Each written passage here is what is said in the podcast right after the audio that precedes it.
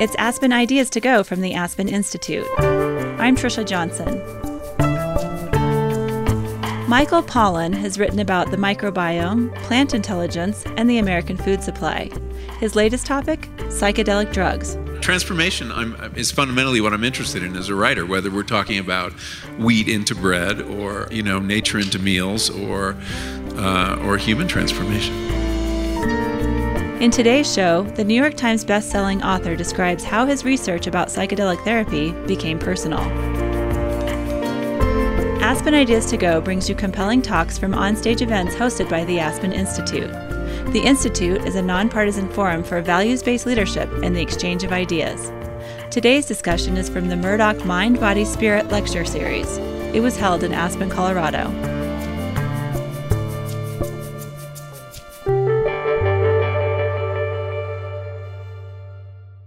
Psychedelic therapy is being used in trials to treat depression, anxiety, obsession, and trauma. Michael Pollan began writing about it after he spoke with terminal cancer patients who used drugs to overcome a fear of dying. They were taking psilocybin, which is the active ingredient in magic mushrooms. In his talk with the Atlantic's Corby Kummer, Pollan discusses his personal experiences with altered states of consciousness. For his book, How to Change Your Mind, Pollan immersed himself in the psychedelic experience, saying it helped him to become more open, emotionally available, less defensive, and patient. Pollan, who wrote The Omnivore's Dilemma and The Botany of Desire, says his latest book is his most personal. Here's Corby Kummer. So, um, there was, whenever Michael writes something, the New Yorker published a piece called The Trip Treatment in 2015. And it seems a long time ago because it was it was just a life-changing piece. It was long before his book. It was about uh, studying psilocybin at NYU among terminally ill patients, the first seemingly proven and effective treatment to overcome the fear of death. It was an extraordinary article. Uh, first of all, because Michael wrote it. Second, because the subject was so new. And I wonder, um, it went to consciousness, it went back to William James, it went back to the Greeks, immanence, materialism. Um, it seemed essential and also seemed like a very shrewd choice of subject for uh, a baby boomer audi- book buying audience. Once again, Michael got there first. But it led you down very interesting paths. And I wonder how did you discover the story? Was it that story that set you to writing a whole book? Why did you decide this is a book for me? Well, that was the kernel of this book. I mean, often when I'm between, when I finish a book, I don't have like 10 ideas of what I want to write next. I have no idea what I'm going to write next. Um, but so I write some articles, and uh, and between Cooked and this, I had written like three long articles. One on the microbiome, fascinating topic. Um, but I realized it wasn't ripe for a book. That everything we know about is going to be completely different in five years, and I didn't want to write. It. Even in the past two weeks, yeah, that's constant right. studies. It's it's, it's just subjects have a moment at which they're ripe or about to get ripe, and and it clearly wasn't true of the microbiome. I wrote a piece on plant intelligence, also for the New Yorker, which was fascinating, but a little um, thin scientifically, shall we say, and. Um, and then I hit on this story, and um, it was. I knew really quickly that there was a book in this. Um, so the story came about. Um, well, it, it, was interesting you brought up Botany of Desire because uh, if any book has the sort of sourdough coach, culture that developed into this loaf, it was um, it was that book. And there's a chapter in there. It's it, he just thought of that himself. there's a uh, so that book is about this, the uh, symbiotic relationship between humans and plants specifically domesticated plants. And the premise of it is is that plants manipulate us even as we think we're manipulating them. And that so the grasses have you know persuaded us to take down a lot of trees um, by being valuable to us in various ways and and because that's their great enemy in, in, is is shade, right, and trees. So they come up with different ways to get us, whether it's feeding us with rice and corn, or gratifying our desire for order with lawns. They get us to do the job for them, and. Um, and so I looked at several different desires that plants evolved to gratify. They get ahead by gratifying our desires. And the weirdest one, I mean, I, and I looked at beauty and nutrition, Um, the weirdest one was the desire to change consciousness, which turns out to be a universal human desire. Um, there is only one culture on earth that doesn't use a plant or fungus to change consciousness, and that is the Inuit, the Eskimos. And the only reason they don't is nothing good grows where they live. as soon as they move to Canada, they get with the program. And and so I've always been curious about this desire. Like, why is it adaptive? It seems like it might not be. Um, and uh, so that's always been in the back of my head. I've had this interest in psychoactive plants. And, um, and then I heard this about this research. I read a piece in the time, New York Times, where most article ideas actually come from. And, um, uh, and, and I was just blown away by the fact that they were giving psilocybin to people who had terminal cancer diagnoses. It seems like if I got a terminal diagnosis, the very last thing I would want to do is trip. And, um, but they were getting these wonderful results. And so I went in and started in interviewing people in this NY. Was, the trials were taking place simultaneously at NYU and at Johns Hopkins. And these were all people who had a cancer diagnosis, many of them terminal, but many of them just paralyzed by fear and uh, anxiety and depression. And you know, in that situation, SSRIs, antidepressants, don't do much for you. And we really have very little to help people in that situation. And, but I started talking to people who were having these uh, transformative experiences that completely reset their attitudes toward their death um, and allowed them to overcome their fear in what uh, eventually turned out to be 67% of the cases. Um, so that was, it was my conversations with these people who were astonishing and hearing their stories that convinced me that I, as someone who was almost psychedelically naive, I had had very little experience myself, that I became intensely curious to understand what was going on in their minds and in their brains. Uh, that a single high dose psilocybin, guided psilocybin trip would completely change them. Uh, and uh, transformation I'm, is fundamentally what I'm interested in as a writer, whether we're talking about wheat into bread or um, uh, you know nature into meals or uh, or human transformation. And the transformation in the piece, you if you read the the trip uh, treatment, which appears very late in the book, actually, about yeah, most of it's in the almost book, at the in end, the therapy chapter, but it's also available online, uh, you know, for free. Especially this morning, if you don't want to be carrying this, you will have a beautiful hardbound copy by the end of this evening. Um, but uh, it's it's easily available, downloadable when you're walking into town. The transformation was so profound for these terminal cancer patients of feeling they could walk toward the most threatening and most dangerous thing rather than being told to avoid it or away. They simply went up, they faced it, they challenged it, they came out feeling in ways that they had licked it and they could be just fine going forward. So profound was transformation. When you go through your own uh, guided experiences and you talk to many of the researchers and tell us a little something about the rich, completely respectable scientific history that there was that's so interesting uh, to, to read about if, if you weren't aware of the hundreds of authorized studies that were taking place of LSD and a so, thousand studies Simon, 1965. yeah. um, so go through that, please. But the, the question is the transformational experiences of these wonderful, distinguished academics. He's now going to their offices. Um, they're very, you know, well tenured professors. They have lots of trip experiences in their youth, and they seem to say, "It changed my life. It could. It was course changing, but I don't need to do it again." I'm not sure exactly what group are you talking about, because that's the researchers in this work for the most part, do not acknowledge having had psychedelic experience. Then I'm talking about the people you ran into at parties in Berkeley. Okay.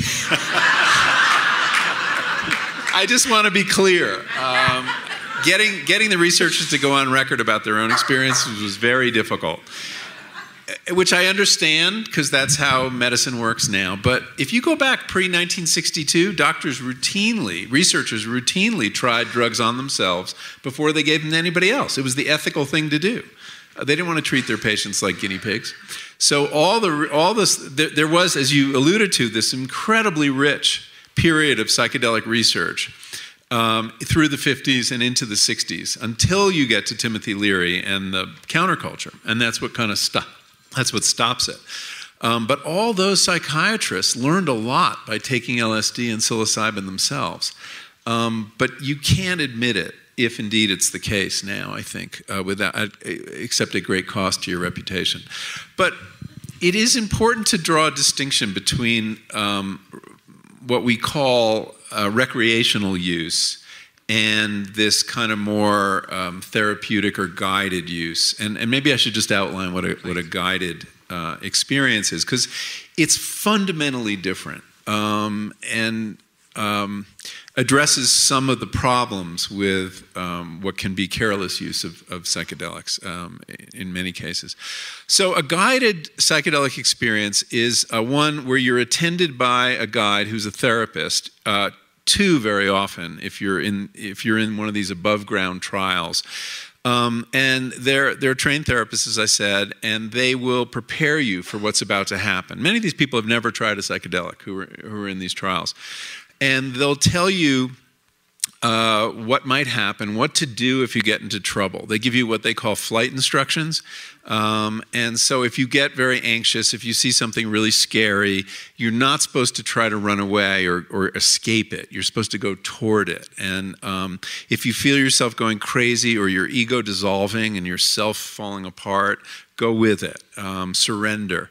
Uh, you know, trust and let go. These are the kind of mantras they give you. And this is very important to avoiding the so called bad trip, uh, which is often the anxiety that comes from trying to fight what's going on in your mind. And resistance is pretty much futile.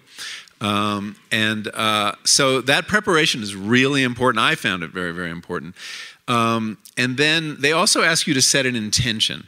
Uh, if you're trying to address, say, your fear of dying or your uh, smoking addiction or whatever, whatever it is that you're trying to deal with, um, so they have you set an intention. It doesn't always turn out to be at the center of the trip, but very often it will, that you end up dealing with those issues.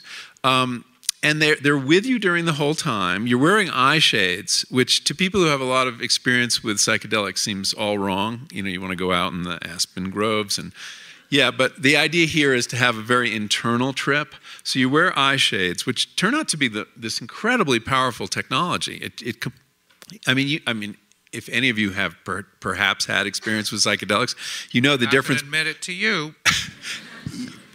well, I've come clean. Um, the difference between having your eyes open and closed is night and day. Um, uh, so anyway, so you're wearing eye shades and you're listening to music, a very carefully curated playlist. Doesn't have uh, it, it's mostly instrumentals, and it kind of supports and underscores the arc of the of the journey, and and cancels out a lot of distractions. Um, so they're with you the whole time. They'll hold your hand if you get into trouble, you get upset. They'll walk you to the bathroom. They'll give you some grapes if you get hungry. Um, and then after the experience, which on psilocybin, uh, which is what most of the research uses, not LSD, for reasons we can talk about, um, uh, it lasts about six hours, and um, and then you come back the next day for what is called an integration session. And that's essentially where a, a, good therapist helps you make sense of what happened. Um, and uh, you tell the story of your trip, and they try to help you find things in it, nuggets that you can use, uh, moments of insight, epiphanies that you can use to illuminate your life and, and, and apply to the conduct of your life. So, this is a very different kind of experience than I think most people have had. And it does seem like. Um short order psychotherapy, even though I'm sure psychotherapists would just eh, would would hate that whole idea. But it seems like you achieve results in a much more efficient way and a sudden way. You didn't really experience a bad trip, though you experienced some initial fear in one of the one of the trips. Well, I guess one I had so I had five or six guided psychedelic trips for this book um, uh, on psilocybin, on LSD, uh, on DMT, which is the ingredient in ayahuasca, and um, a very obscure psychedelic called 5-MeO DMT, which is the smoked venom of the Sonoran desert toad. I know. I mean, how about a species that can figure that one out, huh? Give ourselves a hand. Um, and that was the that was the most. Uh, I would call that a bad trip. I think. Um, it's it's not something I ever want to do again. Um, it's such a, a, sudden and violent uh, experience of. Um, I mean, it all. It just you you take a single puff uh, on this on this pipe where this um, venom is being it's it's crystallized. N- no uh, toads are harmed in the making of this drug, by the way. Just so you know, um, they're petted. you you know you gently squeeze these glands on the sides of these toads and, and on, onto a sheet of glass, and overnight it it um, uh, it crystallizes and it looks like brown sugar, and then you burn that, or, or your guide burns that, and um, I was very nervous about doing this. I was very nervous before every single one of these experiences. I had a sleepless night uh, of arguing with myself about is this crazy? You know, you're a 60 year old man, you're going to go up on this mountain with this guy you barely know, and uh, there's no um, telephone service, and uh, you know, if, if something goes wrong, is this guy really going to call 911? You know, um, so playing off these narratives to myself, and then the other side saying, well, you know, you could learn something really interesting about your mind, and you have a book to write. And, um, and in every case, finally, I was able to embark on the journey. Um, and I realized subsequently that that voice of caution was my ego trying to protect itself from what was about to be an assault on it. Um, and our egos are very clever and they command our rational faculties, um, but they're not always to be listened to. Um, so, anyway, do you want to hear about the DMT trip? Yes. Or, yeah. So, I find if I give an audience a choice between hearing about a good trip or a bad trip, they always want to hear about the bad trip. Um, okay, we'll get to the good trip.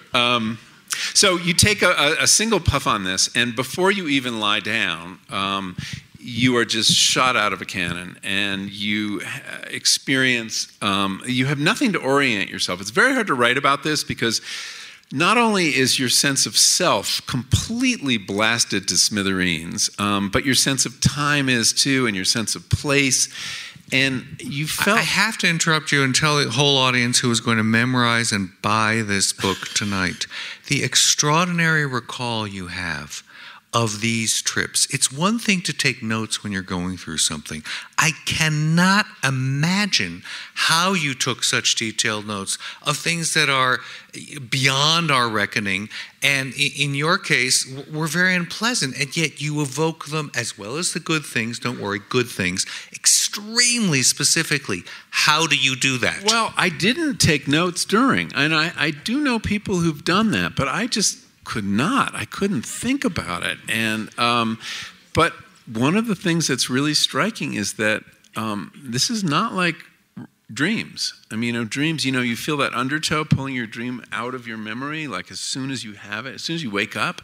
Here, it's indelible. I mean, the um, the authority of the experience. Uh, William James called it the, the noetic sense, uh, this sense that what you've perceived it has this objective truth um, that, and it's it, it's unshakable. And and I know I've talked to people who haven't tripped in 30 years, and they will tell me in, in sometimes excruciating detail about everything that happened. So it's a, it's a quality of the drugs. Um, that you can remember things. And um, uh, so, what I would do after an experience is that night um, write an extensive diary of everything that happened. And then when you have your integration session the next day, you're telling the story. And there's a process by which what is a little bit inchoate or very inchoate resolves itself into narrative through telling the story. Um, and, and, and, there's some editing that goes on in that process. So you were able to go home and then, based on your integrative session, revise well, and shape your notes? Well, uh, the first session would be right after, before I had my integration, write down everything I could, and it would be like a, I don't know, 15 page single space account. I wow. mean, it was very detailed, everything I could remember. And then the next day I would tell the story and then I'd, I'd, I'd, write more and it would gradually get more resolved. But the first person who helped me integrate was Judith. Um, you know, a- after every one of these events, we would sit down and have dinner and I would tell the story and it was enormously helpful. Um, and she would remind me that oh this connected to that in your life or um, uh, maybe this is what this means and you know help help me begin to interpret but the frog the toad experience was uh, it had no narrative to it. it it just was i felt like i was in this category five mental hurricane and just but there was no boundary my skull and the world were all in this chaos and it was terrifying. It was really it was your terrifying. first, wasn't it? What? It was the first guided trip. No, it, thank God it wasn't. I never would have had another. Um, I wouldn't have gotten the book written. Um, it's the third one in, in the uh, in the section on the travelogue section, and. Um,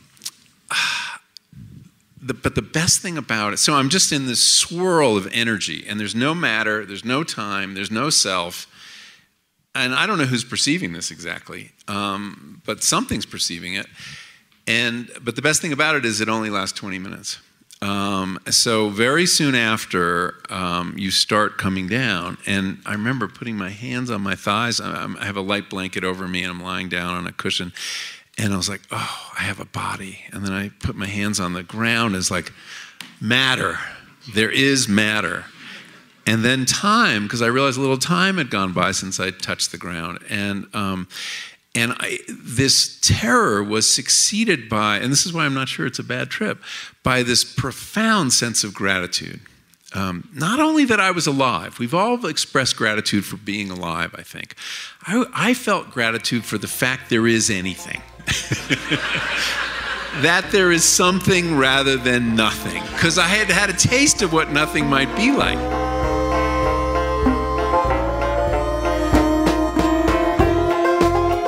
Thanks for listening to Aspen Ideas to Go. Today's moderator, Corby Kummer, is the editor in chief of Ideas, the magazine of the Aspen Institute. The magazine is available for free online. It chronicles the work of more than three dozen Institute programs and tells the stories of our onstage speakers. Learn about health, security, the economy, and innovative ideas in the latest issue. Find it at aspeninstitute.org/magazine. That's aspeninstitute.org slash magazine. Let's get back to our featured conversation. Here's Corby Kummer. And, yet, in a later trip, and they are pleasant, he's just giving you the only bad experience he personally describes.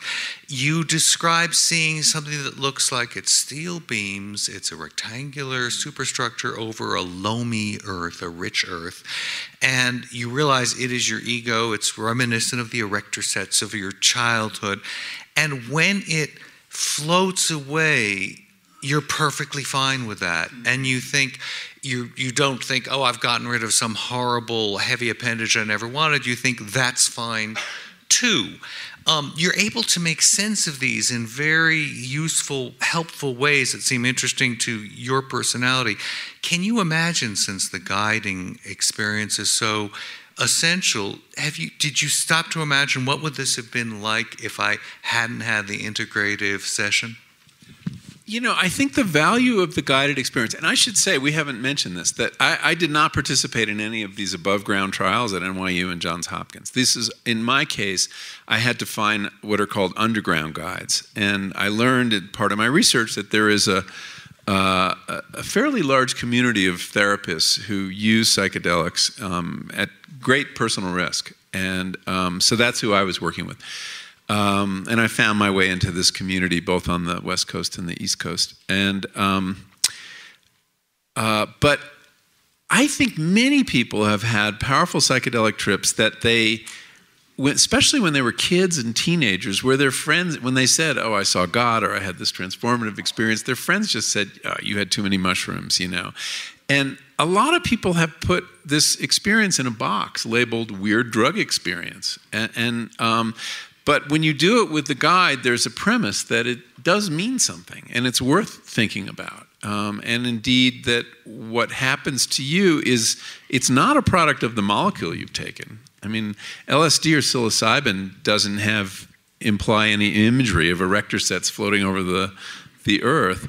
Uh, it's you. I mean, you've act you've you've activated something in your mind. You've released something. It's it's you know, it maybe maybe it's your subconscious or or unconscious or Uh, I mean, depending on your theory of where you know things come from in your mind. Um, so I, I, I, think that when you start from that premise that this is your mind telling you something um, or revealing something to you, then you're in, intensely curious to try to figure out what it is. And yet you have this, uh, I guess, saying, uh, it's a truism. You may not get the trip you want, but you get the trip you need.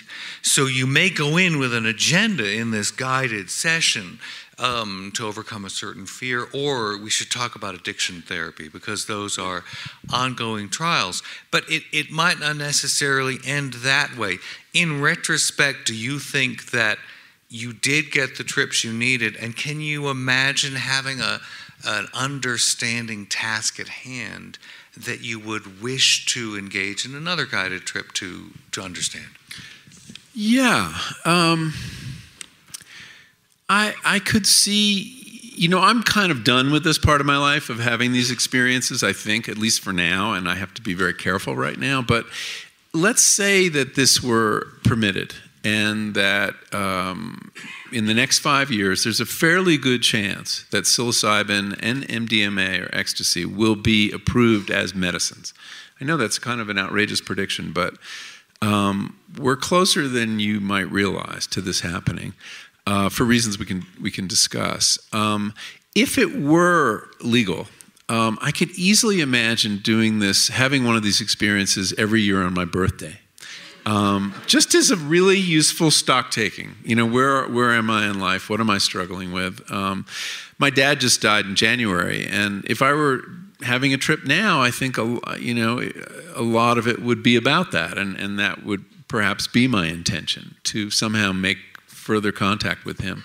Um, uh, so, you know, you, you talk about um, therapy on steroids, or you know, fast forwarded, and and I and you hear that from a lot of people that this experience was like five years of therapy crammed into an afternoon, and there is some truth to that. Um, it basically breaks through any boundaries you have, um, any any defenses you have. Um, when you have a high dose ego dissolving psilocybin experience, everything that you have trouble talking to your therapist about is just blasted. Uh, it's just so people open up very you know very quickly and and uh, on MDMA, which is not a drug I deal with at great length in the book, which is being used to treat trauma uh, with with amazing success, actually, post traumatic stress.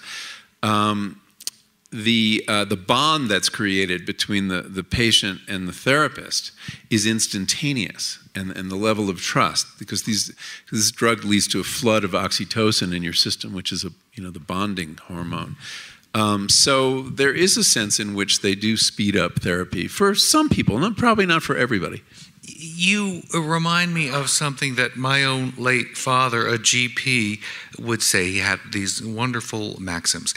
And it was when we were worried, would we be able to cope with uh, the death of a dear relative or something? He would say, you know, the mind won't go beyond what you're able to handle. So don't you just don't have to worry about that because however traumatic you think something is going to be, you'll be able to handle it. But in this kind of explosion of consciousness that dismantles like your your third trip, does does psilocybin go beyond what you think you're able to handle? You're very well defended, you're a very well integrated person, so you were able to handle it. Did you hear stories of people not being able to cope? Yeah, there are people who have experiences that they're not ready for. And there are a couple, um, that sometimes that involves a childhood trauma. Um, a childhood trauma that someone perhaps has buried and isn't aware of, is only dimly aware of, will sometimes surface, and that can be incredibly destabilizing. It can be the beginning, though, of a, a very positive therapeutic process. Um, but I did, I did meet some people who had had that experience. Although one person I, I met who was healed by it, um, who had had a, um, a, a, a, fatal, or in 75% of cases, fatal autoimmune disease. She was bedridden, could no longer walk. It's, I forget the name of the scleroderma is the name of the disease, where your uh, your cartilage or uh, connective tissue gets harder and harder until you're frozen. And she already she could not walk. She was bedridden through a long set of, in, in desperation, she'd reached out to a, a, an institute that gives people ayahuasca in Peru. And by the time she was approved for a, a scholarship, she was, um, uh, she couldn't get there anymore. She couldn't travel. So they very kindly sent it to her. And with her caregiver, she had a series of, of ayahuasca experiences in which she, she had been adopted. Uh, she's Korean, and she'd been adopted by Americans in Arkansas. And she got in touch with the fact that her father had raped her repeatedly when she was quite young. And um, having gone through that experience, though, which was incredibly painful, she had a series of these trips. And over time, um, she was released from this. Um, and that autoimmune disease, some people believe, is, is the self attacking the self, sometimes because of guilt and shame and that she had taken on the shame for this episode and was attacking her body. Uh, that's at least how she understood it. But she walks now. She's fine. I mean, I know it's an, it's an incredible story, and um, uh, so, and it wasn't the, it was it, it, she wasn't cured by ayahuasca. I don't want to suggest someone was cured by ayahuasca, but she was she surfaced a memory that by dealing with that memory cured her. Can, can we talk? That's quite a striking story, and you tell it. Um, can we talk about less Lourdes like cures? Um, because you're very high on legalization, not because you think it's wonderful recreational, because you've seen the uses, the potential utility. And I, could you talk about utility in, in addiction, for example, and beyond uh, recreational use? Is it, is it fear of death and addiction? What else? So I, I want to clarify. I, am not sure that I favor legalization, uh, but I, I do in the sense that no, in, not in the sense that we've legalized uh, cannabis in this state, in my state, um, which is to say anybody over 18 can have access to it. I do support research leading to FDA approval of the drugs. So that's a slightly different thing. I mean, it's a form of legalization. But I think they need to be very tightly regulated. I think that there's, uh, I think that people need to work with licensed guides. Um, I think that would be the best way to, to bring it to the public. Um, I do think there's a place in the lives of people who aren't mentally ill that can benefit from these drugs. So we have to figure out how to do that. Um, but straight up legalization, I'm, I'm, not sure that's the best idea. Um, in terms of the applications, um, there have been tr- trials uh, using psilocybin uh, for several different indications. One is uh, fear and anxiety of people with cancer diagnoses, um, and phase two trials have been completed, and they were very successful there. They've been used in pilot studies to deal with alcohol addiction and smoking addiction. The smoking study was eh, kind of incredible. It was a small sample, it's like 20 people. This was done at Johns Hopkins. Uh, these are, you know, smoking is one of the hardest addictions to break. Um, and they achieved, uh, let's see, a 60 plus percent abstention rate after a year, uh, six months or a year. The, the standard that we have, the drug that we have that we treat smoking addiction with has a 20% success rate, so really dramatic. Now, we, we have to see if this can be duplicated in larger studies. So, how did that work? Um, you know, I, I, I, found that really implausible. Why should one drug help with addiction to another drug? Um, what appears to happen, and I interviewed a lot of the people in the smoking studies who, who told me these kind of crazy stories. They were very different than the cancer studies. I remember talking to this one woman. She's an Irish woman. She's about 60. I don't think she'd ever used psychedelics, and she had a high dose experience to deal with smoking she said she, uh, she described an experience in which she grew wings that allowed her to fly all through European history. She, she witnessed these incredible scenes of European history. She saw her, her uh, she died three times, uh, and she saw her uh, body rise from the Ganges, from a funeral pyre on the Ganges, and she, was, she witnessed the birth of creation. She's telling me this incredible travelogue. And then she said, and after all that, it just seems stupid to kill yourself with cigarettes. There were. There were so many amazing things to do and see in this world. Now, I'm sure she had been told or thought herself that smoking was stupid before that happened, but it, she didn't believe it in the way she now believed it. And this goes back to that noetic quality that I was mentioning, the, that these insights or epiphanies have the force of revealed truth. And I heard from one smoker after another, like, I realized my breath is precious. Um, why would I be want to kill myself? These are some of the starkly banal revelations Yes. you called them. I couldn't believe how banal these were compared to the NYU transcendence. Yeah, and well, people dealing with death have more profound um, realizations without question. But um, there's a fine line, though, between banality and profundity. I mean, that's one of the things I learned in my own experiences. And, you know, I had this one experience uh, on LSD, and I was trying to describe it. And, and writing about these experiences was probably the, the, the sternest literary challenge I, I've ever faced. Um, and I had these uh, it was a weird experience. It wasn't what I expected LSD to be like at all. It was a very kind of psychological experience where you know I just thought about people in my life. I thought about my wife and my son and my sisters and my parents, and and I felt this like incredible um, this channel of love had opened up, and um, that's a very embarrassing thing to write down. And you know it's and I sound like a Hallmark card talking about this. But then I realized, well, you know, actually, you know, and, and, and, and I had this thought as this experience was happening. This is not uncommon on psychedelics that the most important thing in the world is love. That's a banality, but it's also profoundly true.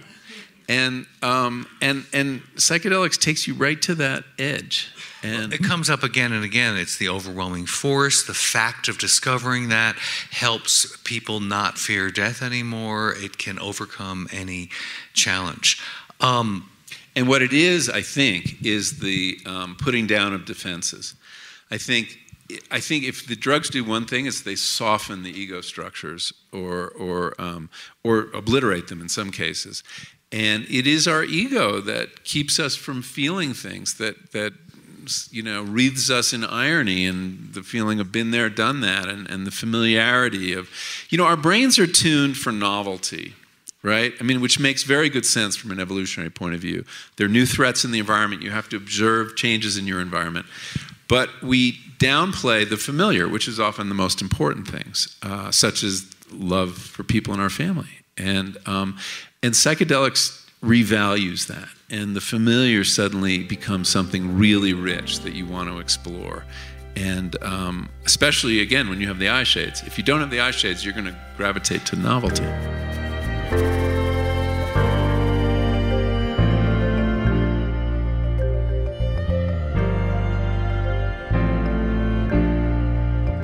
Our sister podcast, Aspen Insight, is out with a new episode. Uganda in East Africa has more startups than any other country in the world, but many Ugandans aren't entrepreneurs by choice. a lot of that activity is being driven by necessity based entrepreneurs. It's people that don't really have another choice. Randall Kempner leads the Aspen Network of Development Entrepreneurs. He says the number of young people searching for work dramatically exceeds the jobs available. His program is working to create a more supportive environment for entrepreneurs so they can grow. Learn about Kempner's efforts by searching for Aspen Insight in your podcast player. Here's the rest of today's discussion. Corby Kummer. To me, and probably to many readers, it will be very striking that research was going gangbusters in this. Was um, was LSD synthesized in 1938? Yeah. and it was being used for everything regularly for alcoholism, no, and for schizophrenia. And this was going to be the miracle drug. There was all kinds of uh, scientific ferment happening, great excitement, and then wham, clamped down. Uh, mostly over Vietnam, counterculture, fears of insurgency, um, and and did you find yourself wondering what if that hadn't happened? Where would we be now? Yeah, it's a good question. Um, so this was all news to me. I mean, for me, psychedelics shows up in the 60s. It's a product of the 60s. The word psychedelic is a 60s word. Actually, it's not. It's a 50s word coined by a English psychiatrist working in Saskatchewan to describe these drugs, and it simply means mind manifesting. Um, there were many people, even establishment people in psychiatry, who thought LSD um, was um, a game changer In, uh, and in fact, the study of LSD opens up a whole branch of brain science. We really didn't understand neurotransmitter networks uh, or the fact that we had these neurotransmitters in the early 50s when this research really gets uh, underway. But the fact that LSD could have such profound effects on the brain in such tiny doses, measured in micrograms, was an indication that there was a receptor network, and they went looking for it and found it. And um, and, and, the serotonin receptors are the same ones implicated in the in the classic psychedelics. So yeah, we lost about 30 years. The research is shut down uh, after the 60s. It, it, dribbles on into the 70s for a few years, and then it stops. And um, given what we're learning now, I think we could have saved a lot of suffering. Um, uh, I think that we have here potentially a powerful new tool um, for psychiatry and for mental health care. And one of the things I didn't realize when I started out um, was how broken mental health care is in this country and how how much suffering there is. Um, uh, that rates of depression are rising worldwide. Depression is now the leading cause of disability around the world.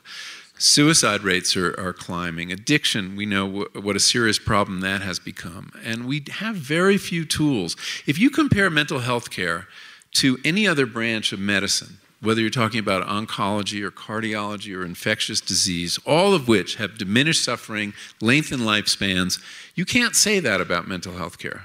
We're not moving forward. Uh, and the last innovation was the SSRIs in the late 80s and early 90s, the antidepressants, uh, which don't work for very long when they do work, and people don't like taking them. They have trouble getting off them. Um, so there is a, there's a desperate need for new tools. And along comes the renaissance of this research, um, which many of the researchers I talked to really believe could be a revolution in mental health care. Um, and for not for schizophrenia, although that was experimented with in the 50s, but for a series of mental illnesses that are that share certain characteristics. One is um, excessive rigidity the rigidity of the addict who's stuck in grooves of behavior and thought. That's very similar to the rigidity of the, depression, the, depressive who's um, stuck in stories, you know, of um, lack of self-worth, not, not worthy of love, um, and uh, people who are obsessives of one kind or another. My guess is eating disorders, which will be trialed soon, will yield to this. Um, as one researcher put it, the psychedelics have the power to shake the snow globe uh, of your mind and re um, essentially break patterns, um, patterns that are being reinforced by certain structures in your mind um, that can get uh, overactive, many of which are linked to your ego. Um, and uh, so we have we have something potentially very powerful here. Um, the research, none of which is being paid for by the federal government. It's just too controversial. They're working with psilocybin because that's less controversial than LSD. It's not necessarily more effective. Didn't one study sneak in under the National Institute of Mental Health wire and somehow it's chugged along below the radar? Well, some of the labs have money, and even from NIDA. Uh, so some of the people are on, on NIDA funds, but I don't know that NIDA knows that. Um, uh, don't tell. Um, so it's all been private money, um, and yet enough private money has been raised that we will get phase three trials, which is the last step of using psilocybin for depression um, and uh, and to treat the dying, which is very exciting. So the FDA has been remarkably encouraging of this work. Um, I think they understand the need for new tools, and um, and that's why I think that in five years or so we may find that uh, these amazing substances will be approved. Questions? You started by saying you entered this story because it was right, but it's a very different moment than the story of food, where agribusiness and the food industry had come in and then the local boards in Chez Panisse came in to show um, what had happened when you had scientific reductionism and industry take over how we eat. Here, that hasn't happened yet. I'm wondering what, what you think might happen when the pharmaceutical industry and the um, insurance billing. Yeah. Excellent question. Um, you know, I spent a little time at the end of the book trying to play out some scenarios of how these um, medicines might enter our culture. Uh, and they're going to be very hard to fit in to either what big pharma does and knows how to do and likes to do, which is sell you a pill you have to take every day for the rest of your life right? This, these are you're going to only have to have one, two, or three of these experiences. So three pills is not something they're going to invest in uh, per person, and um, uh, plus there's no IP. The intellectual property psilocybin is in a mushroom that grows around here, and LSD is off patent, and MDMA is off patent. So how are they going to have that level of control? There'll be instantly generic drugs, um, and that's why big pharma is not investing. Uh, they're watching it closely. Um, I, you know, I did a couple interviews that suggest that their strategy is as soon as a small company figures out how to do this, and there is at least one small company working on that, they will just swoop in and buy it. That's how they innovate these days, which is actually the same as the food industry. No real innovation on the part of the big companies. They just purchase startups. Um, but you know, psychotherapists too are going to have trouble with this business model where, you know, you're not going to come back every week for years. And um, so it's a challenge all around. There's a, there's a company in England called Compass Pathways that is um, uh, conducting trials beginning this summer of psilocybin in treatment resistant depression, working with uh, uh, eight different sites around Europe. And their plan is to offer a package of training for guides and therapists. Um, uh, a room, the design of the room, we didn't talk about that, but the setting is very important too, and integration. Uh, and that they're going to offer this package to behavioral health clinics, national health services, and they're convinced that that package will be cheaper, even though it involves a, you know, a lot of hours of therapy over a very short amount of time that they can devise a package that will um, be more effective in treating treatment resistant depression, which by definition nothing is working for. Um, and uh, and that that will that you know they've got an idea for a business model. We'll see, but it's it's going to be a challenge, um, and uh, but a good challenge. I mean, you know, there's the system we have isn't working. Hi. So, as someone who likes good stories, I was curious if you could tell us a little bit more about your good trip. Oh, thank you. so, the best trip I had and the most transformative one was on a was a guided psilocybin trip with a guide I call Mary in the book, and um, it was a high dose. I was trying to I was trying to simulate the dose in the above ground trials, uh, like roughly 25 milligrams of, of, of synthesized psilocybin or four or five grams of dry mushroom. And it was a, a powerful trip. It wasn't all positive. Um, I had a period, uh, the music shapes your experience in powerful ways, and um, the underground guides have really shitty taste in music. I don't, I don't, I shouldn't generalize like that, but it was this. And they're banal. Yeah, yeah, banal, yeah. And so it's this, it's kind of like spa music. It's, it would be fine if you were getting a really good massage, but you're exploring your like inner resources, and it's not what you want to hear. But how about the heavy metal that made you think no, just of metal? so Thierry David uh, was they were playing, and this and the and it was so insipid, and it was, and I thought it was electronica. It turns out it wasn't long story behind that, but um, and it was generating this this this video game, dystopian video game environment that I was going through with these black stalactites and stalagmites, like you might see in a recording studio of foam, you know, like looks like that. And 80s uh, disco.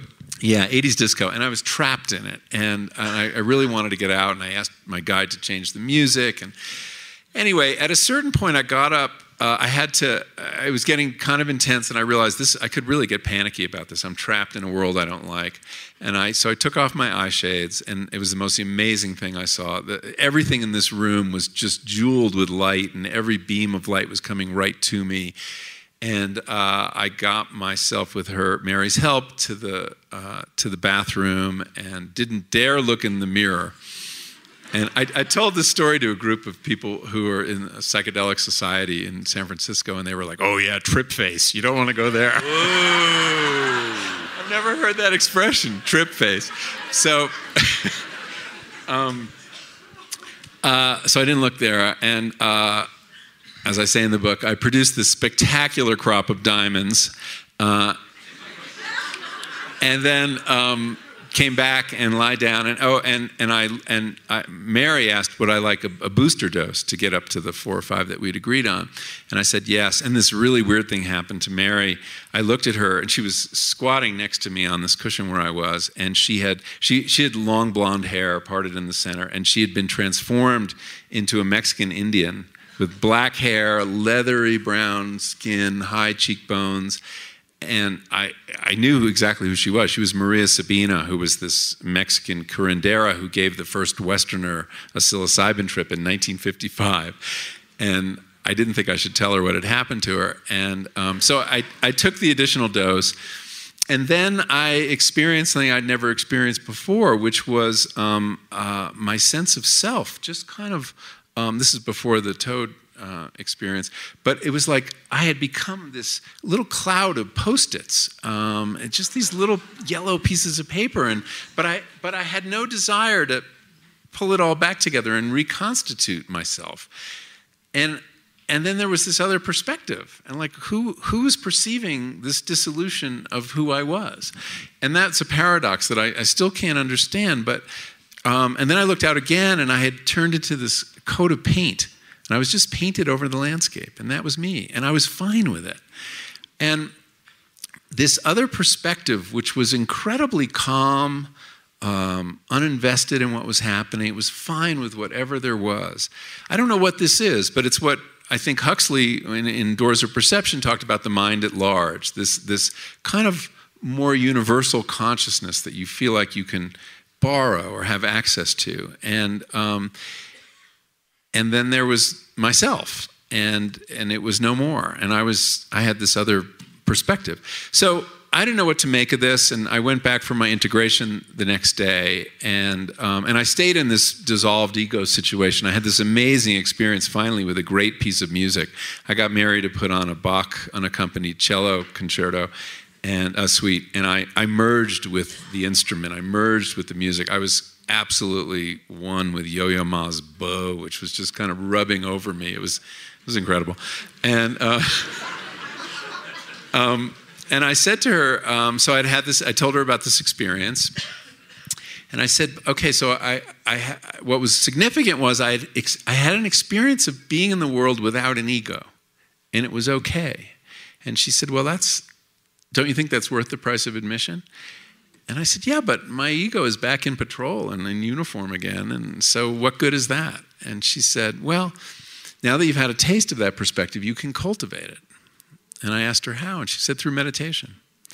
And meditation is, is often the, the best way to apply the kind of thinking mode of consciousness that you, that you taste on a psychedelic experience. And a lot of Buddhist American Buddhists began with psychedelics and ended up with meditation. So that's what I've been trying to do. But it gave me a, a distance on my ego um, that was incredibly valuable. And I realized that with my ego came these defenses that got in the way of openness and emotion and i don't want to go all the way down that path but are you making this meditation which you talk about in the book as i mean not like a booster shot but as a way of continuing into the everyday it's a way realm? Of, yes it's a way of applying what i learned but it's also a way of reconnecting with it. You know i had a powerful experience that was quite beautiful and it was one of the most transformative experiences i think i've had in my life but it's it's it's i don't want it to fade away and and through meditation I can I can grab hold of it. Not not every time, uh, not do reliably. You, do you find that the meditation is uh, something you need to practice on a regular basis, or are you able to summon it through meditation no, at I, will? I, I, it's like a muscle. You do need to practice it. So I do meditate uh, every morning and uh, almost every morning. Um, and I need to get more serious about it. I mean, one of the things that's come out of this book for me is to go on a meditation retreat and get definitely get more serious about it. One of the interesting things um, uh, that I learned is we didn't really we don't have time to go into the neuroscience of everything I've been describing, which is a big part of the book.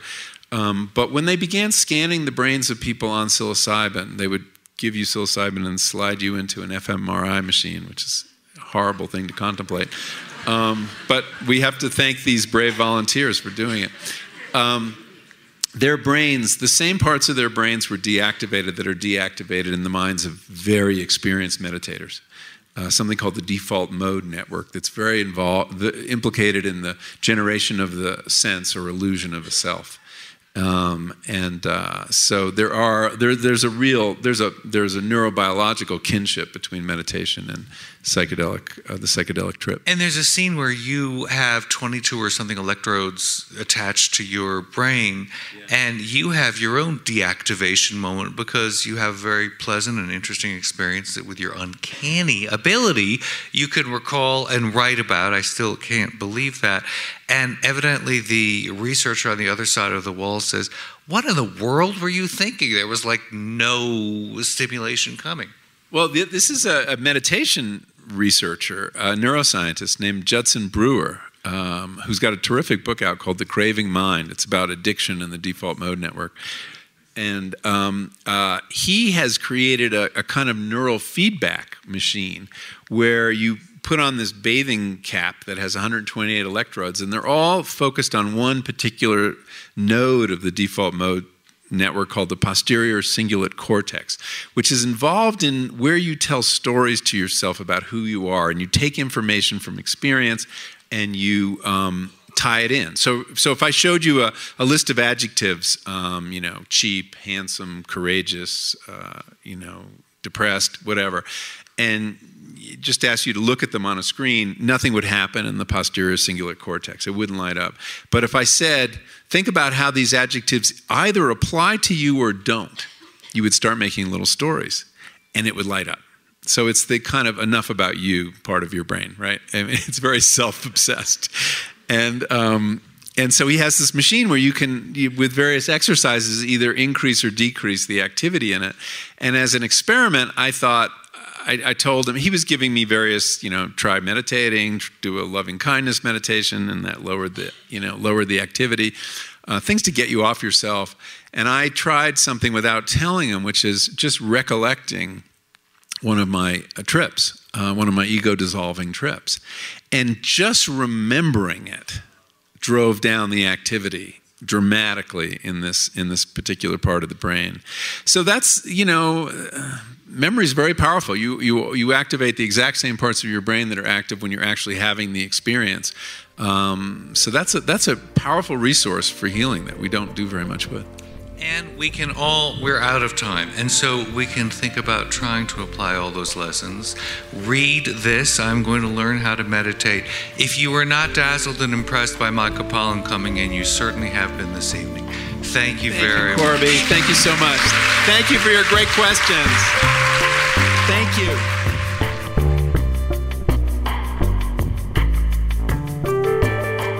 Michael Pollan is the author of How to Change Your Mind What the New Science of Psychedelics Teaches Us About Consciousness, Dying, Addiction, Depression, and Transcendence.